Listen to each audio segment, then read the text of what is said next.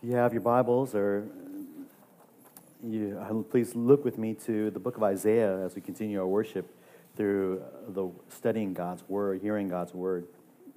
Thank you again, worship team, for leading us in songs.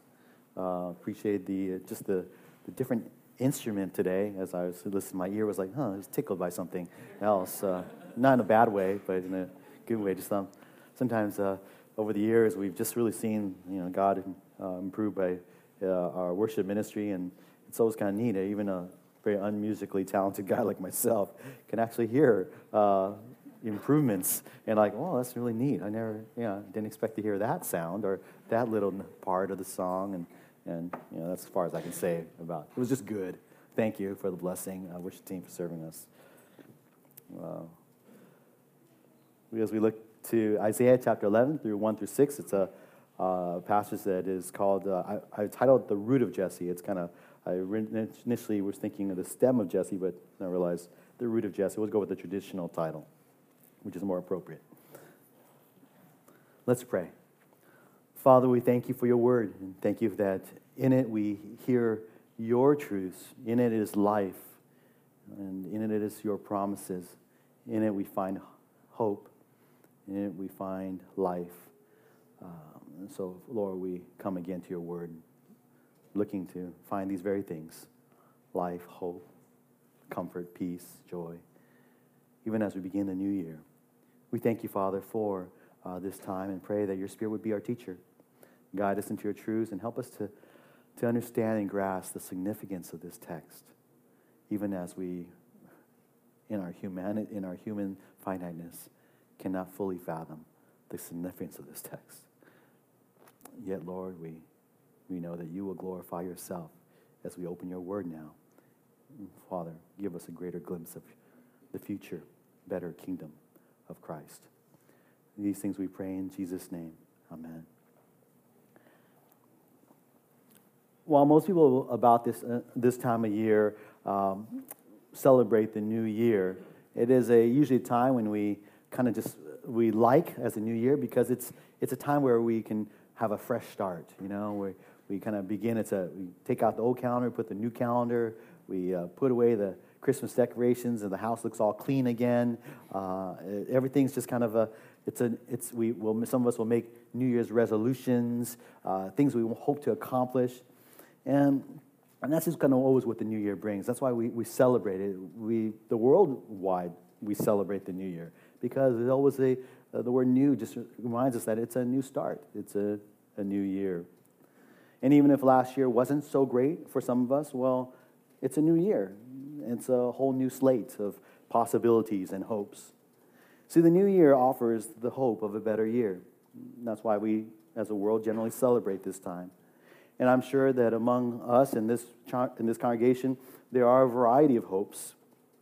Hope for a better year at school, perhaps. Hope for Uh, better, closer friends, hope for a, perhaps a promotion at work, hope for meeting a significant other, hope for a, a better marriage, hope for a child, hope for better health, hope for success in a new venture. See, when it comes to hope, though, even as we have various hopes, hope is only as good as your basis or your ground for hope. And we ask ourselves, is why do you hope that? What what makes you certain of that hope that you have? Is the basis of your hope uh, for a better year grounded in wishful thinking? That's not very solid of a basis. Is your hope for a better year grounded in your own abilities or maybe perhaps of another's? Well, that's a little better than wishful thinking, but even we recognize that we ourselves cannot control everything. Or is the basis of your hope for a better year grounded in your faith in Christ, your faith in Jesus? Now, that is the better hope. That is a hope that is grounded and based in Jesus is a far more sure hope. But what I want to make sure I'm not saying, and, and you will not hear me saying, is that I'm not saying that faith in Christ will bring about whatever you hope for. You know, say you hope for a better school year, so I have faith in Christ, therefore I might have a better school year. We're not naming and claiming church, so we don't go there. Um, No amount of faith in Christ is going to make me into, a, a, you know, an action movie star, right? Uh, I don't think so. It's not going to happen. Faith in Christ will uh, will instead really shape our hopes. We all have hopes, but our faith in Christ guides, directs the hopes that we have. And that we, so that what we hope for is ultimately seen in light of what is promised in Christ, what's promised in his word. See, hope that is grounded in your faith in Christ is one that is a certain hope. In today's passage, and, and so we learn how important hope is, but we learn more importantly today of the of hope that is based, that is grounded in the right thing, in the right person. Today's passage is one that is designed to give hope to God's people. And it, and it points them as a people who are basically in a hopeless situation to find hope, not in themselves, not in just uh, their dreams, but a hope in a future better kingdom, a hope in Christ, a hope in their Messiah. As a, just a big historical context here, it was because of King Ahaz's failure to lead Judah in trusting God that God promised that the nation would face a determined destruction at the hand of the Assyrian Empire. In the face of this, God offers his people hope. Even though he had just told them there is a, a there is a determined destruction for them, but yet he offers them hope. In chapter ten, he had given them the hope of a returning remnant.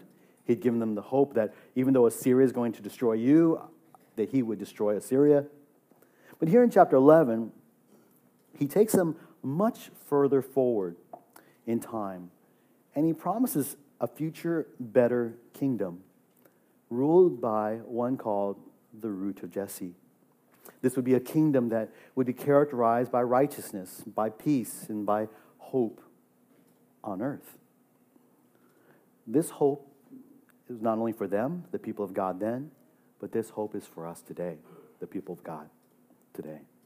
And as we look at this passage today in Isaiah eleven, it's one of there's a sort of a, a trilogy here. If you if you we've been studying in Isaiah chapter seven all the way to chapter uh, twelve, there's a trilogy of three key messianic prophecies. This is the third and final one. We saw Isaiah seven fourteen. We saw Isaiah nine six and seven, and this is the, the third of those of that set. Isaiah eleven ten primarily, but even all of eleven, eleven one, eleven ten as well.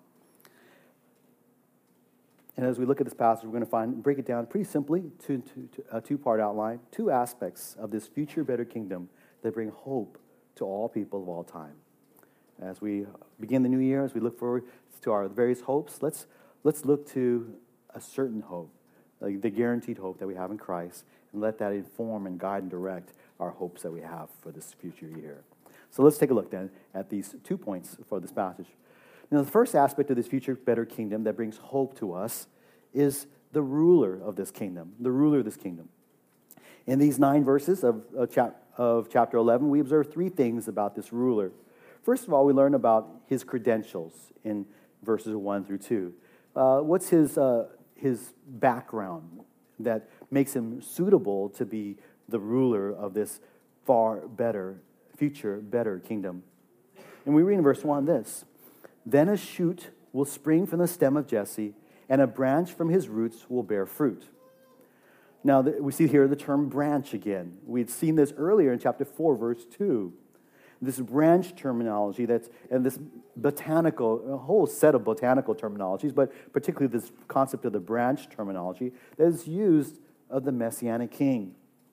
The concept had its beginning, we explained it when we looked at chapter four, had its beginnings in David's last final words recorded in Second Samuel twenty-three, verse five. And I won't go there again, but you can just write that down if you're if you missed it the first time. You want to go look at why is he called the branch? You know, you ever thought about that? Why is Jesus called the branch? What's significant about that?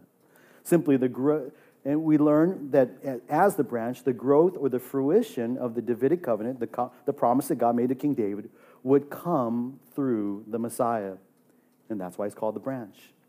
Now, in addition to this title, branch, he's called here also in this verse a shoot from the stem of Jesse, another botanical term. That is, he's a branch or he's a twig that comes from the the, the stem or the line of Jesse. The term could easily be also translated as the stem could translate the stump of Jesse. It's like this tree that's cut down, but something grows out of it. a, a, a twig, a, a branch. That's this picture. Jesse, of course, is David's father. He was David was uh, the uh, the second king of Israel, the king after Saul. He was the man after God's own heart. He was a righteous king, even though he was not a perfect king. And God had promised to David that the throne of one of his descendants would be established forever. In Second Samuel chapter seven, verse six, we call this the, the Davidic covenant, that there would be a king who comes from the line of David, one of his sons, who would sit on the throne forever. And that's unusual because most of David's sons died. They would live for a few years and they would die. But to have a throne that would last forever would mean that somehow this king would be an eternal king. Perhaps he would be eternal God, as, you know, we'll, as we might connect some passages together. Only, though, a descendant of David could be the ruler of Israel, the rightful ruler of Israel. As opposed, now King Ahaz was a descendant of David, and he was, a, in a sense, a rightful ruler. But in contrast to this future shoot of Jesse, King Ahaz, and many of some, a good number of the kings of, of Judah were not very good kings. They were often evil kings. They did evil. They failed. They, they fell short.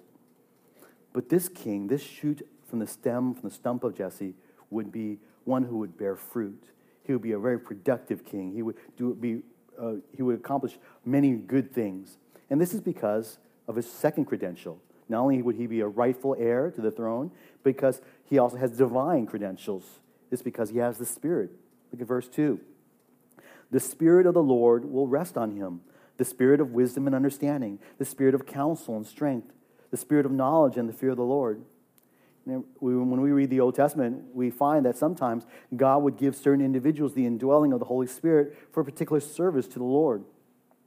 And the Holy Spirit here would particularly indwell this, this ruler.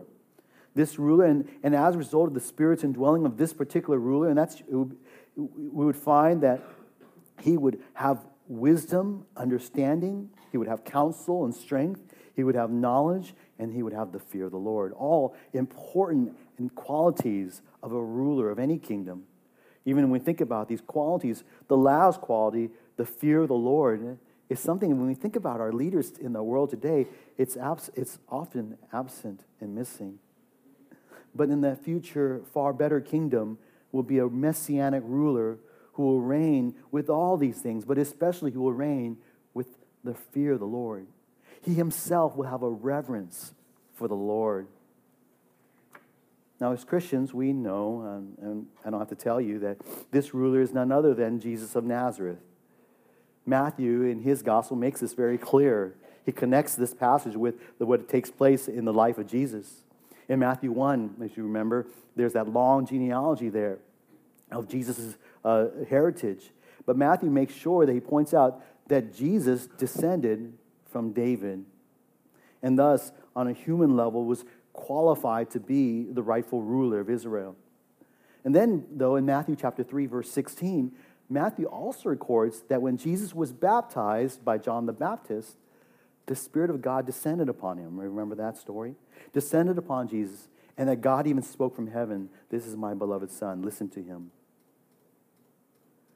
And so, in Jesus of Nazareth, or we call Jesus Christ, he he possessed both the human as well as the divine credentials to be this rightful ruler. And that's what we see not only prophesied here in eleven, one and two, but we see it fulfilled in his life. Secondly, we observe this ruler, what makes him, uh, what uh, what makes his kingdom so, what makes this kingdom such as, that we can hope in, is his, the kind of rule that he has. Now we all have human, we know human rulers. We know that when they rule, some are good and some are not so good, but they're all imperfect. No one rules and everybody agrees with them. But his rule will be a perfect rule, as we read in verses three through five. And he, uh, that is the the rightful ruler, the root of Jesse, or the, the shoot from the stem of Jesse, he will delight in the fear of the Lord. And he will not judge by what his eyes see, nor make a decision by what his ears hear. But with righteousness he will judge the poor, and decide with fairness for the afflicted of the earth. And he will strike the earth with the rod of his mouth, and with the breath of his lips he will slay the wicked. And also righteousness will be the belt about his loins, and faithfulness the belt about his waist. What we read here in these three verses is that his rule will be marked by righteousness, fairness, and faithfulness. It will be so because he will delight in the fear of the Lord. It's because he has the Spirit of God. He, the reverence for God will be his pursuit.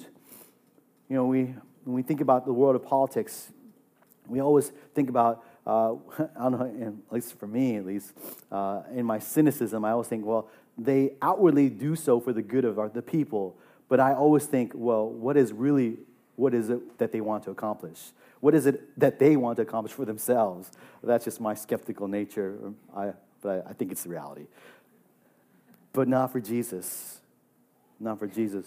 When he rules and when he reigns, he does so truly for the reverence and the fear, because of the fear of the Lord. You know, when man and when mankind judges, uh, we you hope that you have a judge that will judge by by the by the witness, by what is observed, by what one sees, what one hears, by the testimony of others, as opposed to just by their whim, mere whims. And that's the best that mankind can hope for. And that's a that's a pretty good for human judges. But even for human judges, they can make mistakes. They can be deceived by false testimony, by uh, by uh, by even not seeing something uh, correctly, not seeing everything. But when the Messiah judges, he does not merely judge, will not judge by what he sees or what he hears, we read. Instead, he'll do so with a supernatural ability to judge with perfect righteousness and fairness. And that's what we want of a judge, that he would always make judgments that are perfect in righteousness, perfect in fairness.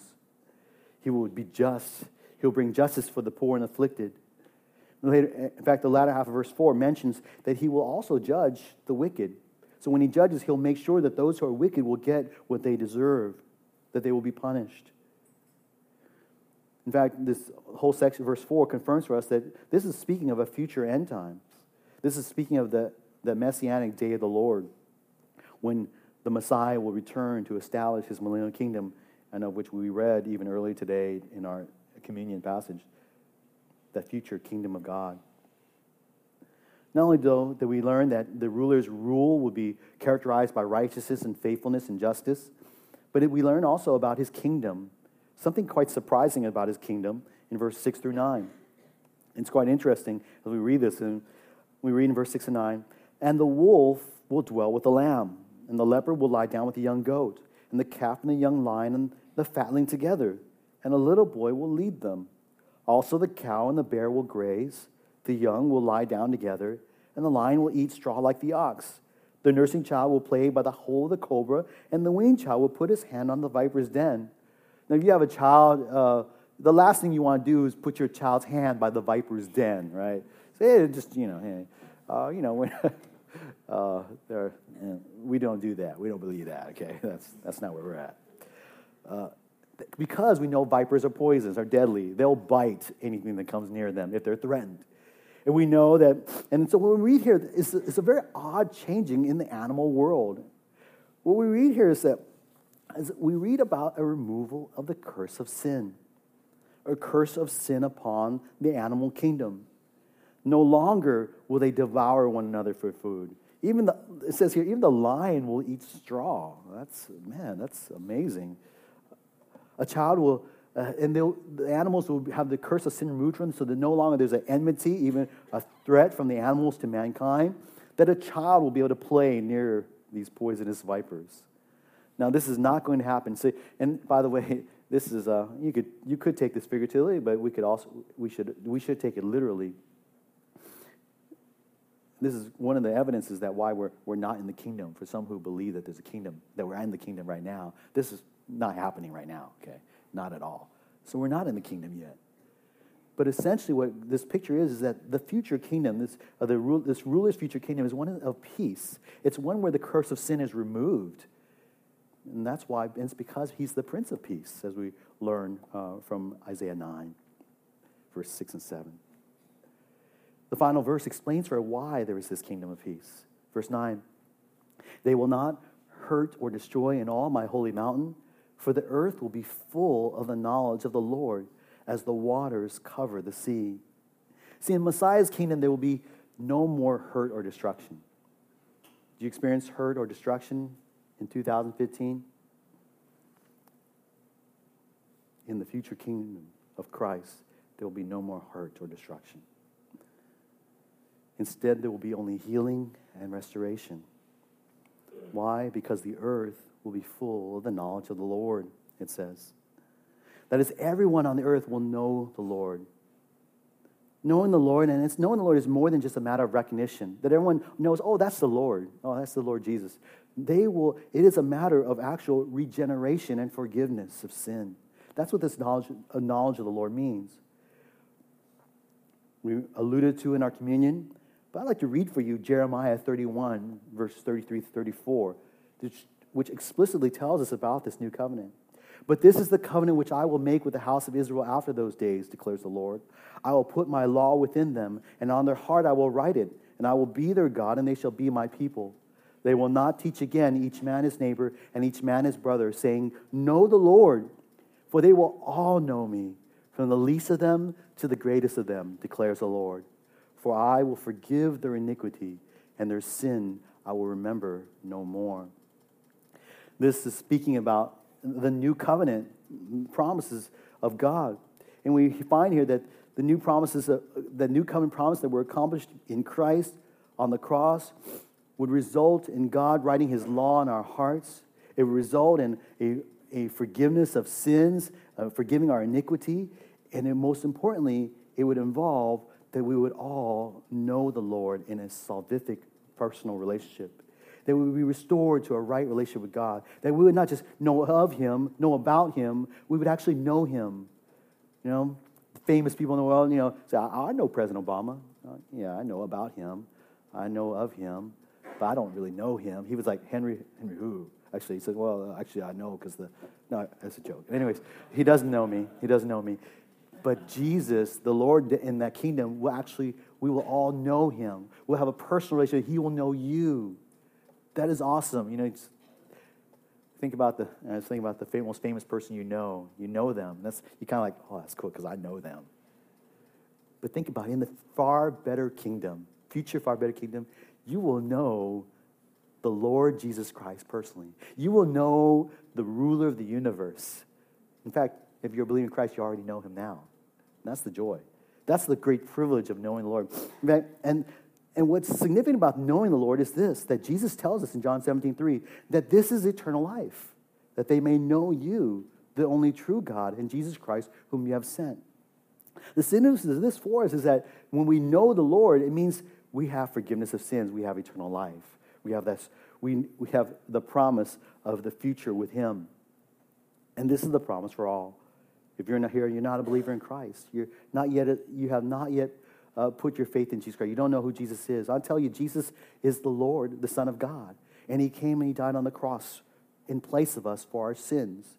We deserved an eternal judgment, but he came and experienced that judgment so that whoever believes in him would not have to experience that judgment, but instead would know him and know eternal life. Christ came for that reason. If you believe in him, you repent of sin and put your faith in him, you will come to know him. This is, and you can experience this transformation of heart that Christ's death accomplished on the cross. We see then, we've learned here about the ruler, the ruler of that makes that far better, that far, uh, that future better kingdom a great source of hope for man, for not only the people of God then, but the people of God today. And I think, and it was clear for the people of God then because the, the kingdoms of the world, the governments back then was either King Ahaz or it was the Assyrian Empire. It was almost all governments were pretty bad. And we look at our governments today, yeah, governments may have gotten a little bit better, and then all, all uh, going around destroying each other. Um, but no matter what government exists in this, government exists in this world, still, all government is limited. All no government is perfect. Each depends upon the leaders that sit in those governments, places. There's no perfect party. There's no perfect politician. There's no perfect government. And so, though we may be involved in politics, we should vote and we should fulfill our duties as citizens. Putting our faith in politics is foolish. Putting our faith instead in the future reign of Christ is wise hope. And one day when Christ comes again in the millennium, in the future kingdom, his reign will be characterized by a righteousness and peace, a perfect righteousness and peace. And that's why, and this is why we hope for this far better future kingdom. And that's what that's and that ought to be the basis, and he ought to be the basis for the hopes that we have even in this life. Now there's the second aspect of this future better kingdom that brings hope as well. And that's what we find in verse ten to sixteen. And that's the people of this kingdom. What is a bit surprising when we come to this text is that the people of this future better kingdom are not just the Israelites. You think about it, because we have to keep in mind the context of this. When Isaiah gave this prophecy to uh, the nation Israel, they would have heard this, and they would have heard all these promises, and they understood that the kingdom was for them. They would have thought that, they would have primarily thought that they're the chosen nation. Therefore, they would be the people of this kingdom. They really did not think much about Gentiles being a part of the kingdom, despite uh, having people like Ruth, uh, a Moabitess, be part of that, of the line of of uh, this of the King da- of King David. But Gentiles as a whole were basically ignored. In fact, they were unclean. They were not followers of the Lord. But we find here in verse ten, the, probably the, the key verse of the, of the, or the most significant verse, particularly in large, it, as far as the New Testament is concerned, is this promise that this far better future kingdom will include, of all things, of all people, Gentiles. People like the Assyrians. People who are like sinners, basically. People who are don't even worship our God right now. They, God will include them in the kingdom. Just think about it. Who are, you know, the fo- most foreign people we know. There will be people who were part of ISIS who will probably be part of that future better kingdom. Okay, they, they'll have to stop believing in Islam, but on Allah, but they will, God will bring some of them to repentance so that they would be part of that kingdom. There'll be people who are part of Nazi Germany. There'll be people who are part of the Assyrian Empire, of all the, the wor- of the worst empires that we can think of, of Roman Empire. And God will save Gentiles from all these different nations, no matter how evil they are, but God will include a part of them in this in this kingdom. And let's look at the verse ten, the Gentiles. Then in that day, the nations will resort to the son, or to the root of Jesse, who will stand as a signal for the peoples, and his resting place will be glorious. See, in that day when the Messiah comes to reign, that is this date, we call this the day of the Lord, we find here that this significant phrase, the nations will resort to the root of Jesse. In fact, uh, this would be quoted in the New Testament as the Gentiles will hope in the root of Jesse. And that's because it takes it from the Septuagint translation of, of this verse. But we note here, first of all, the people spoken here are the nations. So it's not the people of God, the Israelites will resort to the root of Jesse. The nations will resort, will hope in the root of Jesse. The Gentiles of the world. Secondly, we note this verb resort. It means to seek with care. It is translated consult in chapter eight, verse nineteen, when the Israelites sought out the mediums and spiritists.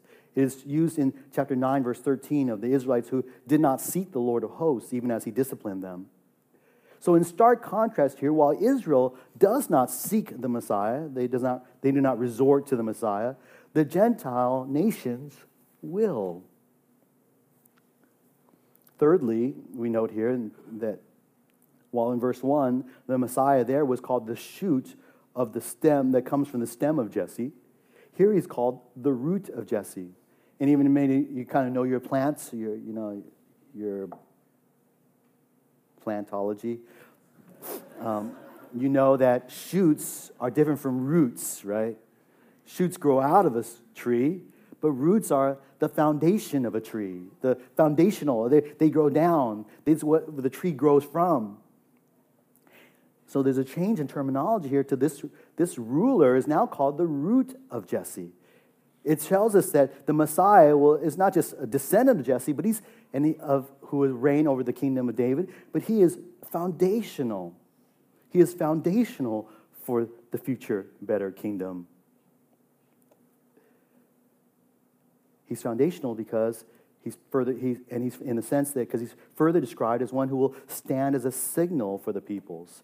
A signal was, can be translated as a standard, a banner. It was something that was raised up, often in battles, as a as often in a high place, where that would be raised up so that people would focus upon that that signal or that standard as an object of focus, as an object of hope in the midst of battles. Many of you know your New Testament or your Old Testament stories. The bronze serpent in the wilderness in Numbers twenty-one nine was set on a standard, and when all Israel looked upon it, even though they were bitten by the snakes as a judgment of God, they were healed. It was their, it was the, their hope, their signal for their hope. And we know in the New Testament that John then explains, Jesus actually explains in the Gospel of John, that in the same way Jesus would have to be lifted up as a signal, a sign, a standard, so that whoever will look to him, believes in him, would have eternal life. See, Jesus is the foundation, is the root of Jesse, because he is one who was the signal. He's the, he's the, the hope upon which we look to for salvation in the midst of, in the, in the midst of uh, troubles. And the Gentile nations here who will look in hope upon the root of Jesse will find in him a resting place. A resting place. They'll, in the midst of troubles, they'll find that he is their resting place. We all um, experience different trials in life, and sometimes we all find that we need it. When you have difficult times, you look over that resting place, right? Uh, maybe that particular corner at your favorite coffee shop, or maybe your backyard, or that place by the lake. You know, you find that resting place to kind of calm and find experience peace in the midst of troubles.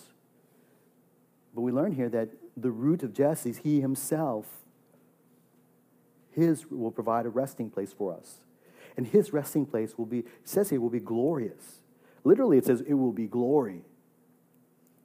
It will be glory, this the, the resting place that the root of Jesse will provide for you and me, for all who hope in him, will be glory.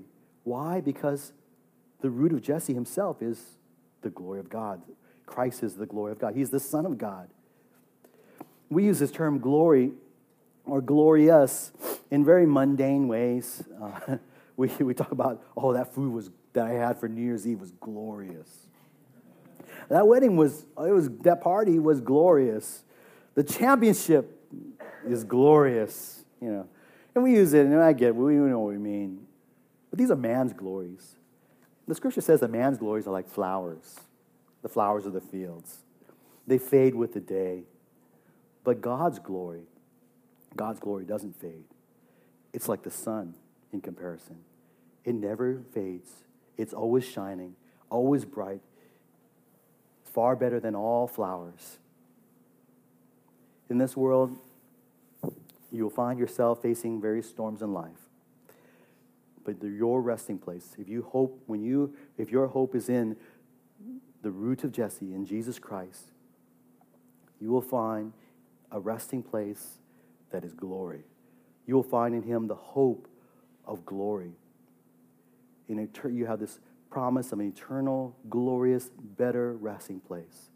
Because why? Because Christ will be there in that future kingdom. The hope of the glory of God. I'm trying to meditate upon this theme, and I can't get my I can't wrap my head around it. I tell you, because my mind is often too focused on the glories of this world. I find it. I I, I was, I was uh, trying to come up with like, man, how can I explain this yet? In my fall, in my finiteness, I wrap myself around the things of earth. I, I satisfy myself with these glories, with my clothes, with, with championships, with oh, just good relationships on earth. But this, according to the Word of God, this hope of the glory of God is a far better one. It's a greater glory than we would we do well to meditate upon, that we would find it to be the most powerful hope we have in this sin-cursed world.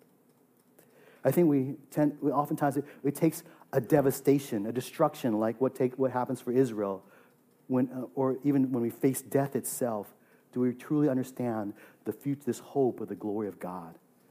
That is this, that everything else in this world perishes very quickly, but what we have, what we can guarantee our hope in, is this future, better kingdom, in the presence of Jesus Christ, where we see the glory of God.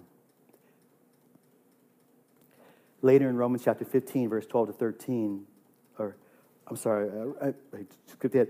In later in Romans chapter five, verse one to two, the Apostle Paul writes about this. He writes in verse one and two, chapter five, verse one, Romans five. Therefore, having been justified by, justified by faith, we have peace with God through our Lord Jesus Christ, through whom also we have obtained our introduction by faith into this grace in which we stand. And we exult in hope of the glory of God. This is the promise for believers in Jesus Christ, that we not only, not only have peace with him, we have, but we also have a joy, a joy for because we have the hope of the glory of God. Is your joy the hope of the glory of God? And if it's not, then your joy is in something else. And for most of us, it's probably in the earthly glories of this world. And that's not wrong necessarily. They're all God's gifts to us. But there's a far better joy that awaits for you and me. Better than having the perfect spouse. Better than having perfect children. Better than having all your needs and wants, better than working at perfect job, better than having the best of friends, better than that perfect vacation, better than the hope of life's greatest accomplishments. Is this hope of the glory of God? In fact, Romans fifteen, twelve, verse thirteen, Isaiah, uh, Paul will quote this verse there as well. Uh, for the sake of time, I won't read it for you, but as a result, we have of, the, of this promise of that Gentiles can hope in this, be part of this future kingdom. We have blessings of joy and peace, even today, even now. Christ is your hope. Christ is your hope in this fallen world. And in believing in Christ, God offers you all the joy and peace now so that you would abound in hope in the face of despair. And I know that among us here, two thousand fifteen was a difficult year for some of you.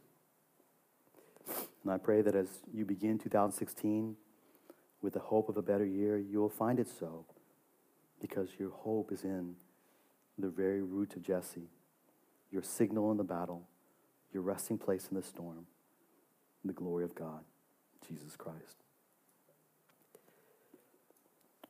In the remaining verses of this cha- of this section, we expectingly learn that the people of the future kingdom include the remnant of his people. And this we, we sort of expect. We should, we ought to expect as we read through the Old Testament. That includes the people of Israel. Just as God had promised that a remnant of believing Israel would return after the captivity, in the future kingdom, a believing remnant of Israel would also return to God and the promised land. And we read about it in verses eleven through sixteen. And I'm just going to read them all, all these verses together. We'll just describe it. Then it will happen on that day that the Lord will again recover the second time with his hand the remnant of his people, who will remain from Assyria, Egypt, Pathros, Cush, Elam, Shinar, Hamath, and from the islands of the sea. And he will lift up a standard for the nations and assemble the banished ones of Israel, and will gather the dispersed of Judah from the four corners of the earth. Then the jealousy of Ephraim will depart, and those who harass Judah will be cut off. Ephraim will not be jealous of Judah, and Judah will not harass Ephraim. They will swoop down on the slopes of the Philistines on the west. Together they will plunder the sons of the east. They will possess Edom and Moab, and the sons of Ammon will be subject to them.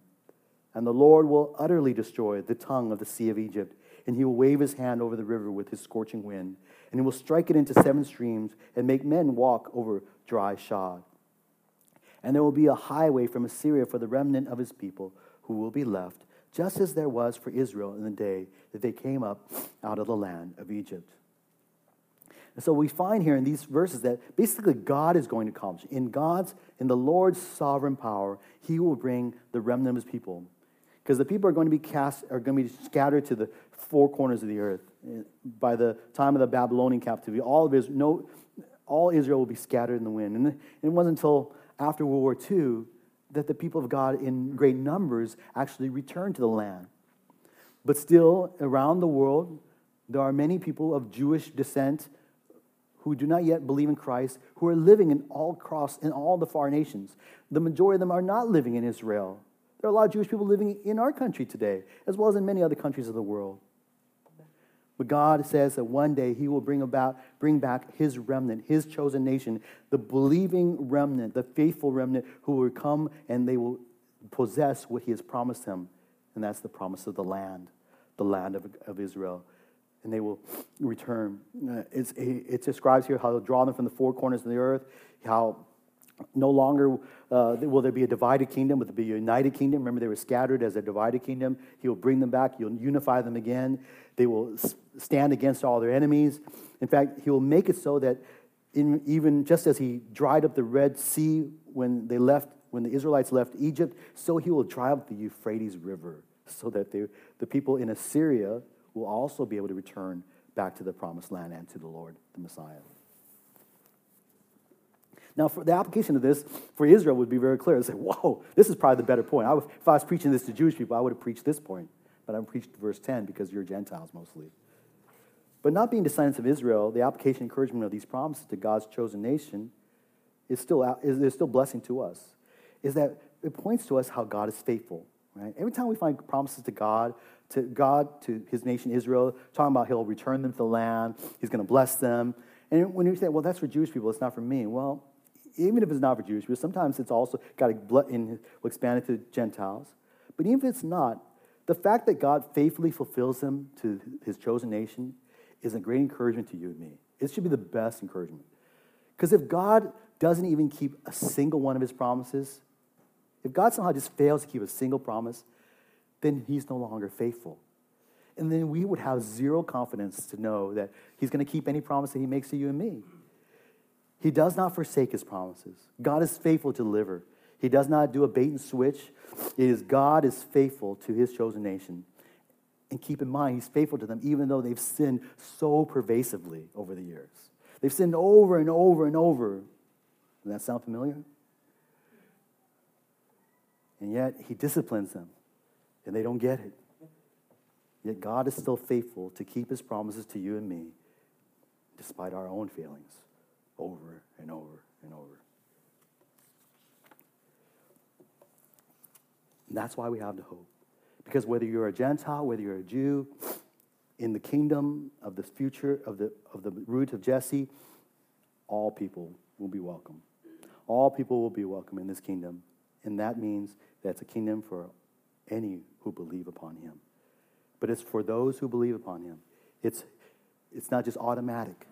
You must believe in him. If you have not done so, today, believe, turn, and put your faith in Jesus Christ. As we conclude then, in a world of destruction and despair, Israel had found or find hope in the root of Jesse, who would come and establish a far better kingdom than the ones than the ones that they knew in their day. See, everyone, everyone, everyone in this room, everyone in this world wants a better world, a better future. No one says, oh, I hope two thousand sixteen is a terrible year. We all want a better year. Even if last year was a good year, we, we hope two thousand sixteen is a better year. No one wants a future that is bleak. But the problem is that man can't agree on what the source of a better future is. Most people think that the source of a better future is in mankind. If we all just, you watch the movies. I love watching the movies because they tell me what the world is thinking. And the world tells me that if we just all work together, I just watched the uh, one movie and talked about, if we all, the world just gets together and we all do our math, we will save, we will accomplish great and wonderful things. Uh, you know, you could probably do that if you do your math. Do, do, do your math. But think about it. If you individually can't guarantee that you'll make your own life better this year, what makes us think that all mankind together, with all our problems, can make the world better this year? We can't. In fact, when the man, oftentimes we find in the Bible, when the man, world gets together, it's usually bad news. The source of a better future is in none other than the root of Jesse, in Jesus Christ. And when you believe in Christ, you have the hope of a far better future. In a world of disappointments and distress, may your hope this year be found root, strongly grounded and rooted in the root of Jesse, Jesus Christ. Let's pray. Father, thank you for your word. Thank you for these truths, and help us, Father, to be a people who place our hope rightly as we begin the new year. A hope that is based and grounded in the promises of Christ, in Christ. May our faith in Jesus shape us in the things we hope for, the things we dream for, the things we long for. May the hope of the future glory of God also shape everything that we pursue in this in this year. Help us to be people who do not live for this world, but people who live for eternal glory. People who, even for some of us, we likely will experience distress and disappointments, destruction, and even death. Lord, as we face these things in two thousand sixteen, help us not to be to lose our to lose f- faith, but that we instead that we would have our faith strengthened, that our hope would grow, that would make our hope grow even more for that far better future kingdom, that world where the root of Jesse reigns with perfect righteousness and faithfulness and justice, and where people from Israel and the people from the four corners of the earth, from all nations, will hope in him. Lord, we thank you for that hope. And Father, we praise you and thank you that you brought us to that place of hope. We praise you for Jesus Christ. Help us to continue to hope until that day when he comes. In Jesus' name we pray. Amen. Amen.